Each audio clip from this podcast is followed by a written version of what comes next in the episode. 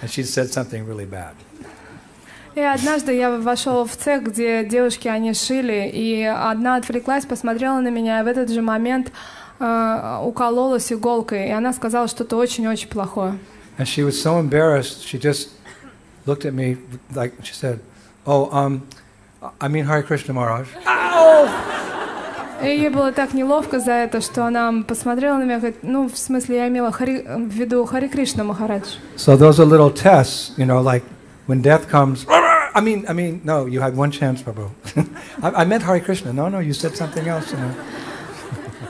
И таким образом нас проверяют, тестируют, потому что в момент смерти у нас не будет второго шанса, и вы сразу же должны сказать правильно Хари Кришна. So we have to practice remembering Krishna at every moment because death will come at some time, and if we're remembering Krishna, then naturally we'll say Hare Krishna.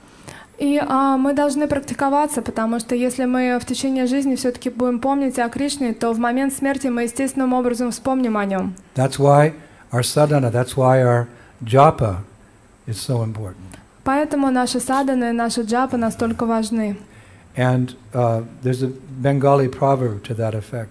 И существует а, пословица на бенгальском. Bhajan kara sadan kara murti janle hoy. Prabhupada would quote that often. Bhajan kara sadan kara murti janle hoy.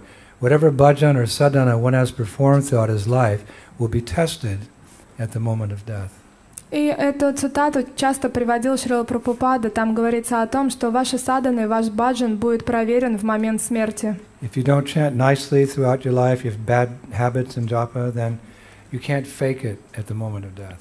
И если вы некачественно повторяете мантру, и у вас плохой, плохой баджан и слабая садхана, то вы не сможете никого обмануть в момент смерти. At that very difficult moment, your real nature will come out. Потому что именно в этот тяжелый момент проявится ваша истинная природа.